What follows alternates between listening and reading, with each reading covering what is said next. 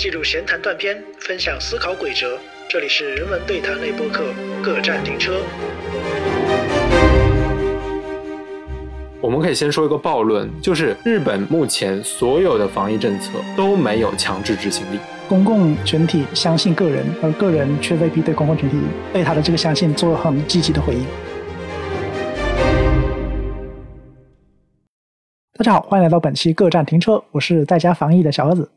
我是疫情以来一直待在东京的 Daniel。你正在收听的是一档探讨语言文学、社会文化，以学术视角剖析日常生活，不追求时效性，也避免情绪化的人文对谈类播客。欢迎订阅、分享我们的节目，也欢迎加入我们的听友群 Local FM 二零二一，ID 已经写在节目详情中。感谢您的支持与陪伴。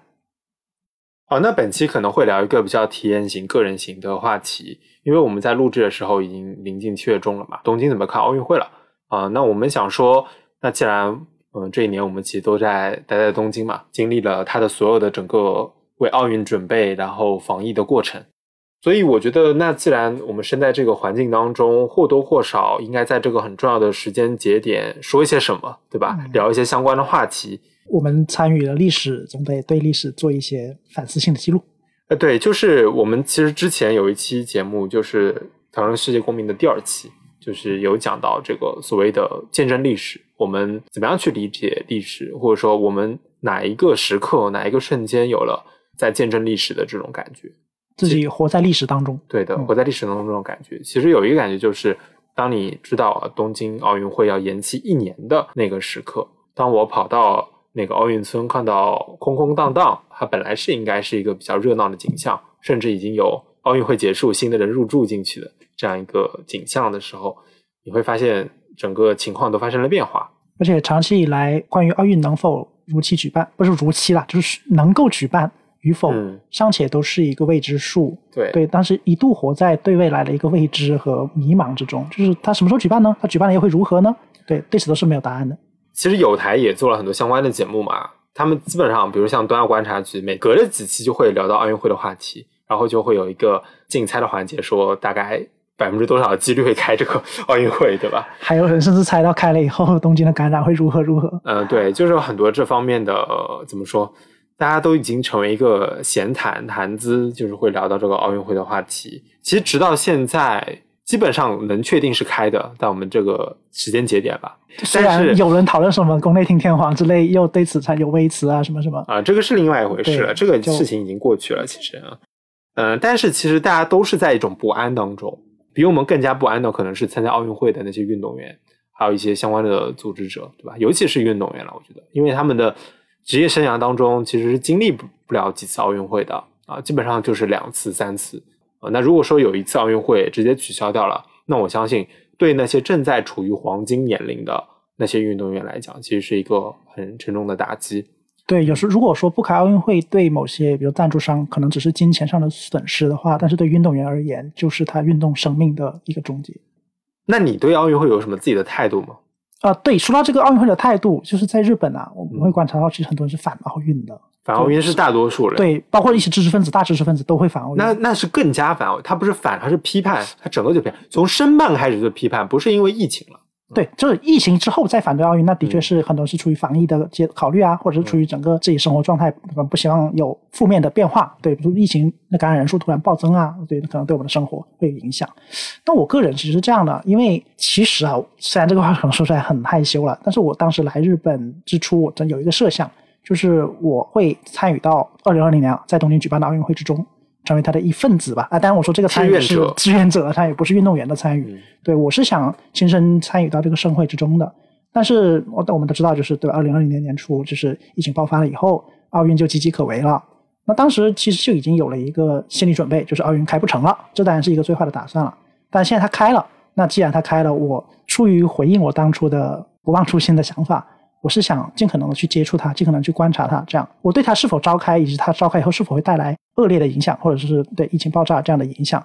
啊，要说不担忧其实是骗人的啦，我还是会担忧的，但是我又能够参与到其中，所以还是很矛盾的。好的，那在这个二零二零年奥运的节骨眼上嘛，也是很重要的历史事件，未来会出现在历史考题当中的啊。二零二零年的奥运会是哪一年开的？在哪里开的啊？是二零二一年开的，这个历史考题啊。在这个节骨眼上，我们就是想聊一下这一年来日本在防疫政策上。包括奥运准备上做出的一些骚操作，它有时候相辅相成的。它防疫的骚操作是因为它顾及奥运会，顾及奥运会，但顾及奥运会又会影响到它在防疫政策上的一些操作。好，然后我们再延伸开去，包括他为什么会做出一些举动，我们有一些自己的看法。那我们会讲一下这这些方面了。毕竟我们这一年都困在这里，我用这个词，哪里其他地方可以出去了？其实，哎，这就是好玩的地方。我们可以先从这里开始讲。对，就是虽然说是困着，但是这个困着感觉是我们自自发的困，我们自己在困自己。如果你真的浪了起来，你是可以完全不顾及这个拘束的。我们可以先说一个暴论，就是日本目前所有的防疫政策都没有强制执行力，诉诸自觉。对，全都是靠你自觉的。就是他颁布了很多名称上很吓人的，比如说，甚至有些他就是宵禁啊，甚至什么关店、什么紧急事态。但是他再怎么给他的这个名头上加上这种很很可怕的词，但是其实他都没有什么强制力。如果他一个人真的违反了所谓的这个禁令，嗯，那你大概大概率是很难对他进行一个实质上处罚的。对，基本上没有，我们也很少听说过这个了。店家可能有店家相应，但是个对个体个人来说，你真要这么做。店家之前有就是公布你的名字，好了没了，就是公布一下你的名字。嗯，那怎么你公布了大家就不去了吗？也不太会出现这种情况。对啊，感觉有想示众，但是这个示众感觉反反过来是在帮忙做宣传。那么其实，在去年有一段时间啊，就是国内疫情好转，然后海外的国外的疫情突然间暴涨的那个，大概在去年上半年时间吧，有一段时间还流行一个词叫抄作业。那抄作业其实言下之意就是说，呃，中国的防疫做的比较好了，那为什么其他国家不能模仿中国去做这个防疫措施呢？我觉得日本在这方面其实根本就没有办法去做和中国类似的这种操作的，是根本就没有办法去进行的。这不是传统的叫国情论嘛？对国情论啊，对，无法复制你的政策和施政方案。对，真的是没有办法做到。我我们就说封城有一项就是要呃限制你的这个交通工具的运行嘛。这点就没有办法做到，因为日本的这个整个交通，就是最主要的这些电车还有地铁，它全部都是相当于是私营的公司，特别是首都圈东京这边，它没有说像国内有一个呃很明显的城市的这样一个概念，就是我我是这座城市的，那我把它封起来，那大家就出不去了。它不是，它都是四通八达的啊，相当于是有点像什么，就是长三角这些城市全部连成一片啊，然后呢，轨道交通、地铁全部都是连通在一起的。那这个情况下，你你怎么封，对不对？你真要出去，是没有人能够管得了你的，就是封不了嘛，就是这么大一个范围，基本上是封封不了的。你要封，就是整个首都圈一起封，就有点像什么，就是像什么京津冀、什么江浙沪，全部都一起封，都市圈打就整个都市圈，嗯，他没有办法做到，他也不可能说在你的什么手机或者卡里面置入一个什么芯片来对全程追踪你的行动范围，嗯，让你在进入某个收费收费站的时候要出示这个证明，对他也不可能做到这一点。对他们，他就没有约束力啊。这个我们等下会讲到，他的他手机 app 有的，他开发了一些 app，但是不用都没有起到什么 效用。还有国内比较容易做到封城或者是封小区、封封街区的原因是，国内的这个小区的这个模式嘛，它都是一个大大范围这种小区，高层对吧？一个小区十几栋楼啊，这种社区模式，它只要在你的小区门口啊设几个防疫的这种检查站就可以了，深宫大院。有墙围着，对，有墙围着，这种封闭式小区在国内是非常多的，但是在日本就没有办法做，基本基本上都是独栋的。嗯，首先，呃，独栋的那种医护建嘛，像别墅一样那种医护建，对，还有一种就是塔楼什么，它都是独栋的，它不是那种封闭式的小区，你很难看到有一个明确的围墙把它围起来。那没有，对，大学都没有什么门。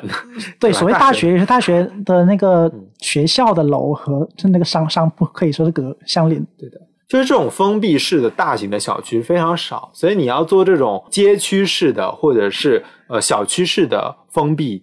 非常难做到，基本上没有可能。这个需要的人力物力成本非常之大。所以在这样的环境下，那感染数当然是控制不住了。对，就暴涨。所以我是想这一段，我是想说，呃，这种所谓的抄作业式的这种论调吧，我觉得对对其他基基本上都是行使不通的。但是呢，这不代表说。啊，日本因为这样行驶不通，它就有理由啊，怎么说呢？让这个疫情继续蔓延？不是，其实日本它毕竟是个岛国嘛，它其实要做这个防疫，我觉得并不难，它只要守好一关，就是机场，机场就可以了。但是它守好了吗？它并没有守好。就我们刚才讲到，日本的这个它开发了一些 A P P，对吧？App 为了干嘛呢？就是为了追踪这些机场回来的这些人，境外移啊，入境外人员，移入人员的，开发了好多个 A P P。然后开发这 App 是干嘛呢？就是为了追踪他们的行踪。那为什么要用 App 来追踪呢？就是因为这些隔离的酒店没有任何的行政力量和约束力，能让你一直待在这个酒店里面，他们没有这个能力，所以你是可以离开这个宾馆的，就是很很搞笑这一点，对他只是把你拉到这个酒店，然后让你住进去。让你住进去。但是你明天你要出去晃悠，没有人拦得住你。你要去下面便利店买便当，没有人拦得住你。对，所以他就搞了一个很形式主义的，也很烧纳税人钱的一个好几款 app，据说就是这些 app 就是为了定位你的，然后为了实时跟踪你在哪里。据说还会有人来打电话问你确认你在哪里。，对，然后有些是自主汇报嘛，但是这个汇报你每天只需要汇报一次。嗯汇报一次我汇报的时候，只要在隔离的地方那就行了。对，我汇报完以后，我想你就去哪回家了，啊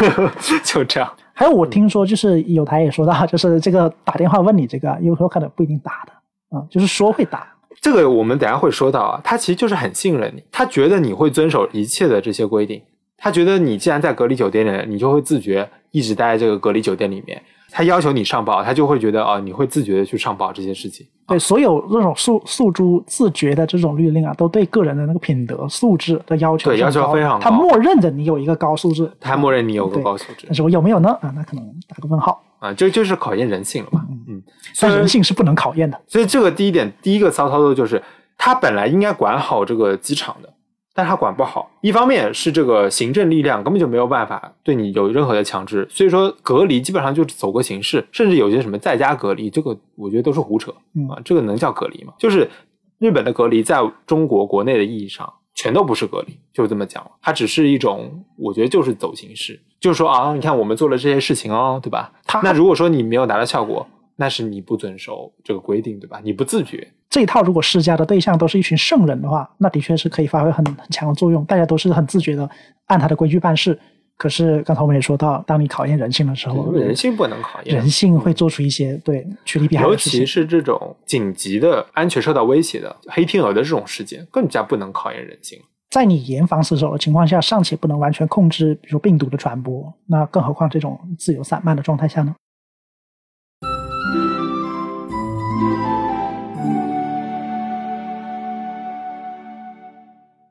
好，这是我们讲的第一个骚操作，就是它对你的约束力非常之弱，就是甚至就是没有。所以虽然大家可能在微博热搜可能会看到说啊，东京又第几次发布了这种紧急事态，第几次了，看上去是紧张兮兮的，但其实我们的日常生活没有太大的变化，只是心理感觉上哦，可能有点堵，可能要在家。但是其实你如果想去哪，基本上就是就是能去哪，至少我个人的移自由移动是不会受到限制的，基本上是不会受到限制的。那说到这个影响啊，其实如果体现的比较明显的，就是它紧急事态颁布了以后，对饮食业的营业时间的一个限制。那我们说到紧急事态啊，那紧急事态是什么呢？它大概就是行政命令，对，就颁布了一个行政命令，然后对比如说各行各业吧。商铺啊对这种商业不仅是商业了，商业只是一部分，包括对整个呃这种企业的运行，还有最主要是学校，还有这种公营的这种事业、公共场合公共场合，的一些营业时间会做出一个限制，包括一些配套措施，比如说人数的限制、时间的限制，还有它所能够活动范围的限制，这样比如说学校就是会要求停课，有一几次好像是要求停课的，就是在在线上课嘛。呃在线上课，嗯特别是大学啦，中小学因为可能比较困难，大学它是要求你在线上课啊这样的一个情况。还有校园会提要出示证件才能啊、进入。对，校园就变成封闭了。那这个是可能是大学这方面有一些影响。那还有的话，就是我们最能体感到的，其实是饮食业这方面的餐饮啊，还有这种商业场合，比如说商场就关掉了，到了八点钟全部都关掉了。它这个所谓缩短营业时间，指的是如果没有这个状态之下，一般来说会可以营业到比如说晚上九点或者十点。对，但是就是随随随这个店家自己去决定。对，但是有了这个以后，呃，一般来说建议有一个建议，当然也没有强制力啊，建议你是营业到晚上八点，所以在那之前就是要做好关店的准备啊，或者是呃，像有时候餐饮业点菜，它有一个叫 last order，就是最后点餐的机会，对你错过机会你就不能点餐了，这个会大大提前，就提前半小时这样。还有一个就是关于就酒水的提供，呃，提前的更早，就是会在 last order 之前的一个小时就已经终止酒水服务了。他可能是怕你就是比如说沉迷酒精什么待得太晚，可能啊，颁布这个政策的初衷是指望大家不要在外面逗留太久，不要，聚集，嗯，不要聚集，不要停长时间停留，晚上比如下班了赶紧回家。可是很多时候这个是执不执行是存在的一个自主性的，有些店家可以完全不遵守这个规定。他的一个鼓励就是说，你如果说好好的执行，我们不提供酒类的这些规章的话，它可以给你补贴，它是通过一个反向补贴的方式，因为你缩短了营业时间，你挣钱的机会就少了嘛。对他要对此提供一些经济上的补助，补贴钱还啊挺多的，就一天可以补贴补贴几千人民币呢，相当于。但这个也会走形式，就有一些虽然他名义上不给你提供相应的服务，但是他会变着法子，然后实现相同的效果。比如说我之前去桌游店嘛，桌游店有一个服务就是万智牌啊，它会有一个叫无料体验、免费体验这一个教学过程，而这个它是以作为一个活动或者是 event 对一个活动来提供给顾客的。在紧急状态宣言颁布的这个过程中呢，因为防止密集接触嘛，这样的一个 event 活动就会被禁止。但是这个时候你只要跟店员说一声。就他是店员就会以回答顾客的问题这样一个名义给你提供相同的服务，嗯对，你能接受到的结果其实是一样的，只是名义上变了。也就相当于把一个商业的那个行为，它变成了一个你私底下跟这个店员好像互相认识，然后你们就互相聊天那种感觉呗。有点像，或者是店员给你提供的不是一个写在他的那个商业活动表里面的服务，对啊，就是私底下嘛。对，就是是我作为一个店员应该尽的义务，对吧？我告诉你，帮你答疑解惑，仅此而已。那其实很多店，我经常就路过一家店，然后发现那个店里面满满的都是人，然后大家在那里喝酒。他们是以什么样的形式呢？就是他们在那个最后点餐时间，然后点了好多酒，然后慢慢喝，然后一直坐在里面喝，啊，对，就是这样。然后店员他可以有借口说，我不能把顾客赶走啊，没有办法，他就以这个名义，然后就算过了那个时间，满满的都是人，对，只要他还在店里面，他手上有食物，他就可以一直吃下去。对，一直吃下去。所以就是很多，因为他没有一个有效的监督，所以很多紧急事态最后都变得不紧急了啊，导致有一个梗就出来了嘛。大家对病毒还没免疫呢，这个生活还没适应呢，就先对紧急事态免疫了。紧急事态这个颁布和它这种反复出现，实在是过于的频繁，以至于大家对这个事件本身已经形成一种脱敏状态。而且每次发布紧急事态的时候嘛，你会发现新闻报道都是什么什么扭扭捏捏的。这个时候就要讲到这个日语一些很好玩的地方了，日语的暧昧性，暧昧性。对，而我统计了一下，就是紧急事态总共算上最近刚发布这次，总共是四次。第一次是二零二零年四月七号，然后宣布的，后来经过七七八八的拖延，到五月二十二号结束。当时还是由安倍 首相宣布的这个第一次，然后第二次就是二零二一年啊，今年的一月八号到三月二十一号，但是已经首相变了，变成菅义伟了嘛。当时他就说啊，那这一次有可能是短期的，就宣布一都三县嘛，但是短期刚刚开始宣布，但后来又好像又发生了变化，好像延期了嘛。然后第三次又来了，第三次离距离第二次结束，这也短短不到一个月，也就是二零二一年的四月二十五号。第三次本来预计啊宣布是要到六月二十号的，但是在六月十七号的时候宣布了延长，延长到了七月十一号。但是大家都知道，从七月十二号开始，对日本就开始宣布进入第四次的紧急状态了。那这个我是查过数据的，你看，即便我查过数据，这个时时间的混乱依然让我感到非常的困惑。因为很多时候，当他宣布紧急状态的时候，他并不是宣布紧急状态的开始，而是宣布他们即将进入紧急状态。那这个时候，就是像刚才说到的，关于语词或者是词汇上的一个圆滑性。而且这四次紧急状态嘛，对吧？每次开始，每次什么时候结束，它延不延期，都会牵涉到大量的这种新闻报道，还有政府内部的讨论，那种会议要出来。所以每次呢，经常能看到这样的一些新闻标题，就是政府准备决定要呃发布紧急状态，对吧？然后呢，包括再加上日语这些暧昧性嘛，它决定一样的东西，它不能马上决定，它不是说我今天决定我就今天开始，或什么时候开始，它没有那么干脆利落啊，他就会说我准备决定，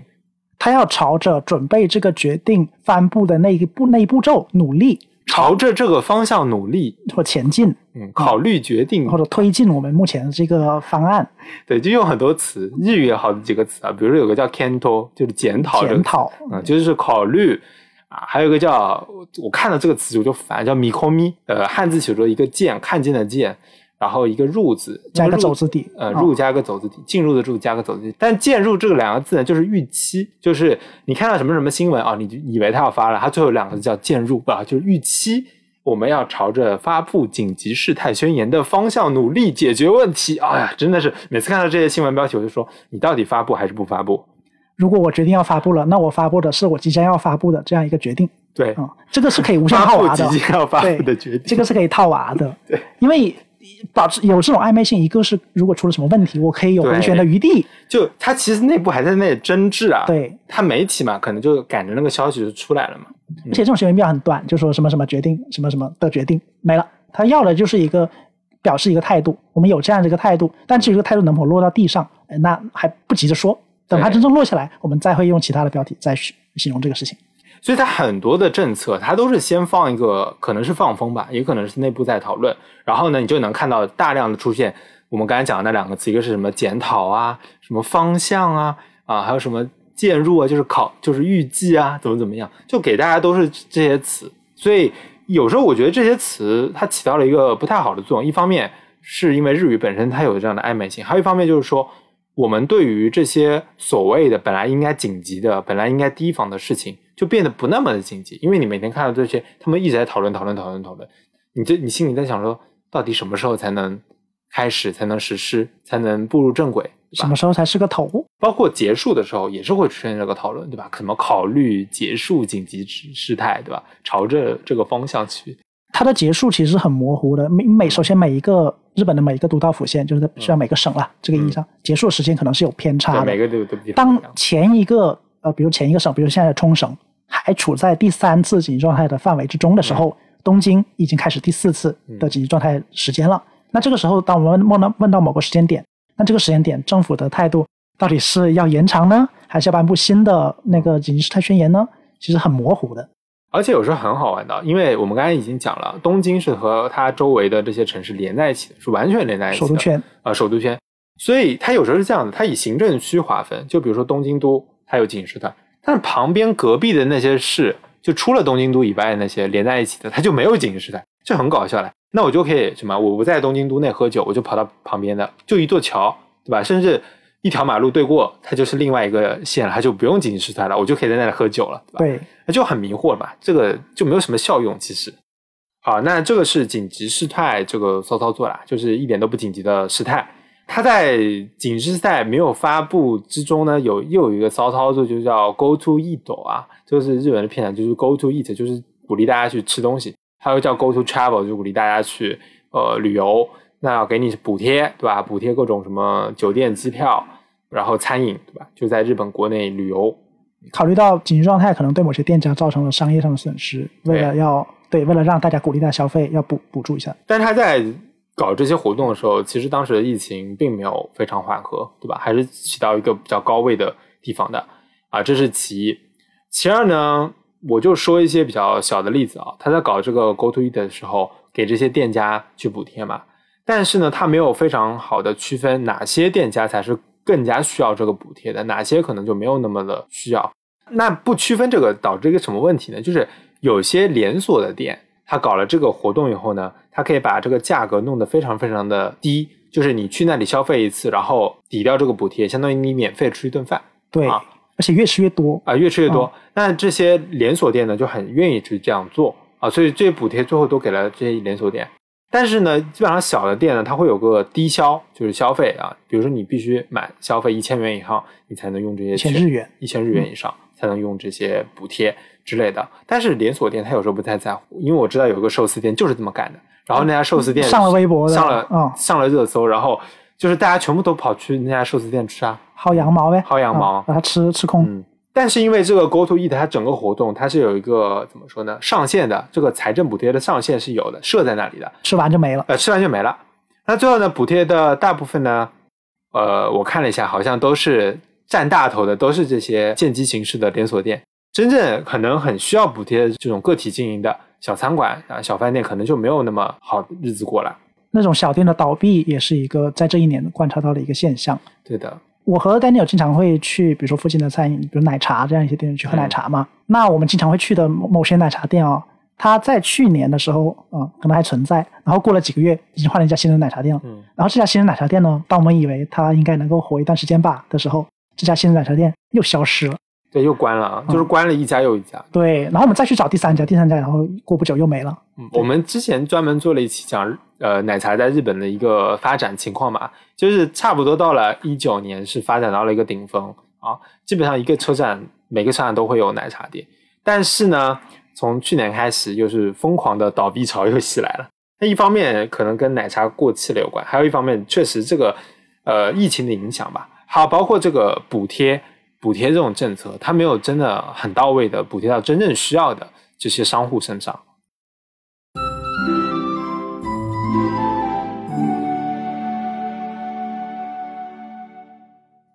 好，那我们刚才是罗列了讲了一下这一年以来一系列的这些骚操作吧，包括在打疫苗过程当中呢，也出现了很多岔子嘛。这个在其他节目还有这个微博热搜上每天都会出现啊，我就不再多去阐述了。什么打错药啊，重复打啊，嗯，当然有很多讽刺出现啊，什么严谨的日本人，打引号的严谨啊，有条理无大意啊，对对，这些这些词，那为什么会有这么多的这些骚操作存在呢？有很多人会去从历史上去过因啊，比如说呃，日本不是一个什么。主权完整的国家，它很多这种，比如说它受到宪法的约制啊，它没有办法在行政上做出很多的这种强制力啊，什么之类的。叫什么国民性啊，国民性啊，什么什么的。呃，但是我觉得我不是很想往太太远的去扯，我觉得我就讲一个词吧，是我来日本以后一个很总括性的一个观察，就是基本上你在日本做什么事情，它有一个信用成本，就是它基本上是相信你的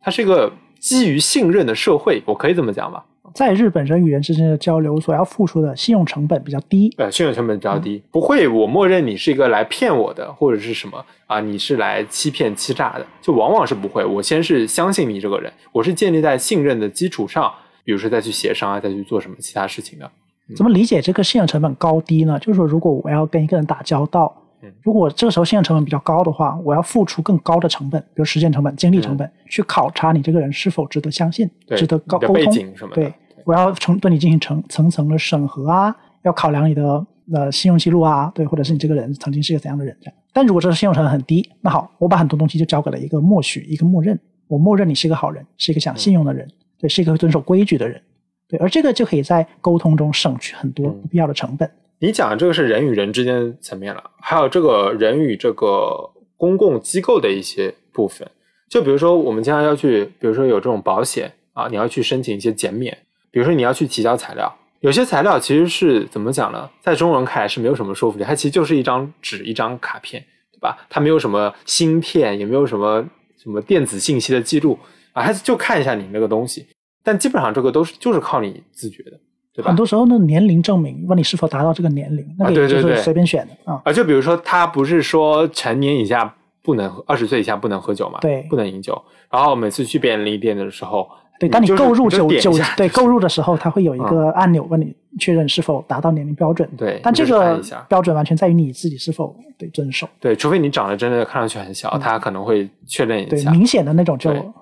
对，所以基本上它就是基于一个相信你，你是会遵守规则的啊，你是会呃认真完成这个事情，你不会乱来的，你也不会逾越这个规矩的这样一个前提下，我觉得他是这样情况下颁布了很多政策。一方面，我觉得他是对他自己的国民的素质非常的自信吧。公共群体相信个人，而个人却未必对公共群体对他的这个相信做很积极的回应。哎，对的，我觉得这个很很关键，就是。他们对于个人素质往往是比较信任的，但是呢，反而是对这种集体什么什么政府机构啊做出来这种事情啊，是采取一个怀疑的态度比较多一点。那这样一种诉诸信任的社会呢，在一个比较和平、比较安稳的环境下，是可以良性运行的，大家都可以生活的很舒服。但在面临天灾人祸的时候，那就会暴露出很多问题。因为刚才也说了，人性是不能考验的。当你去考验人性的时候，如果只是讲究信任，我讲究自觉。那这个时候，人性的恶劣的一面就会暴露出来。那比如说居家隔离这个问题，就刚才说到居家，当你回到家的时候，你可能只需要下载一个 app，或者是跟特定人申报就可以了。但实际上这是没有强制力的。好，所以基于这个信用社会吧，大家基于这种对于国民性啊，说这个这个国民性这个词，就是对于国民素质的一种信任，所以导致了他们在出台很多政策的时候，完全没有想到这个政策可能引来的一些。漏洞啊，是不是或者是别人是趁着这些漏洞去牟利，对吧？比如说刚刚讲的这个 Go to E 的，还刚开始出来的时候非常的混乱执行的，所以很多人就是疯狂的薅羊毛，一个人薅了好多好多钱，就有这种情况发生啊。这就是因为他在执行或者在商讨的过程中，他没有完全想象到别人会利用这些事情做什么事情，他没有想到这点。不是在政治学里面有一个说法，就是在设计制度的时候要把人想的足够坏，就你这个制度才有生命力。对啊如果，你设计的时候就把个人想的都是圣人，那漏洞就很多，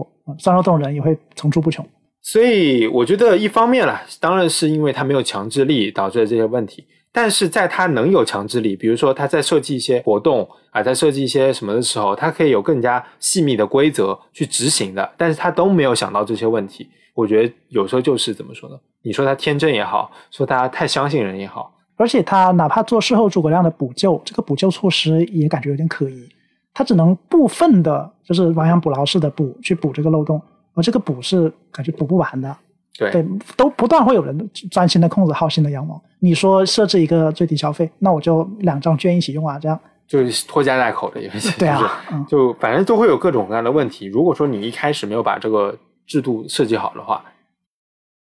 好的，那我们最后还是讲一下，呃，日本为什么这么多国民去反对 这个奥运会？其实我觉得可能有一部分呃国人可能是不太理解这一点的。毕竟我们是在零八年吧，也就是十十来年前是经历了一次这样的一个盛会的，而且在北京奥运会之后的奥运呃那个上海世博会嘛，相当于是两个很临近的盛会，标志着我们啊、繁荣富强的象征。对的，嗯有一种这种国家意义在里面的嘛，所以我们对这个奥运的想象，往往是富有了很多怎么讲呢？家国命运的意涵。对，嗯，而且很多人不理解的一个是说日本人对奥运的这个排斥，他们是从什么点出发呢？日本是举办过奥运会的，嗯对，一九六四年东京是有过奥运会的。当时举办奥运会以后，日本是经历了一度的就经济腾飞啊，这样，所以他们就很多国人啊就很不理解，你们明明在吃过奥运会的甜头，享受过奥运会的红利，为什么你们不愿意再复刻一次呢？对，当然是不理解这一点呃，点，这不是国民，大部分这个是政府的想法。就在政府层面或者政府层面，因为政府层面，特别是安倍时期，他就是希望去复刻一九六四年的那届奥运会带来的经济腾飞，然后后来一起所谓的什么平成三十年那个失去的三十年嘛。因为当时为什么六四年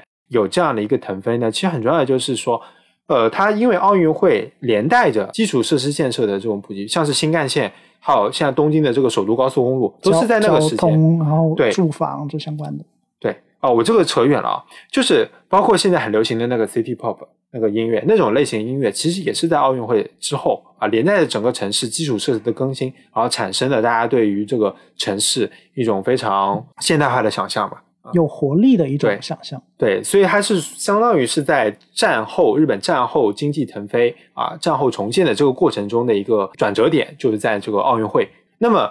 二零二零年的这个奥运会原本也是在政府这种设想当中了啊，原本也在这个设想当中，只是因为疫情中断了很多。疫情中断了。还有一方面就是说，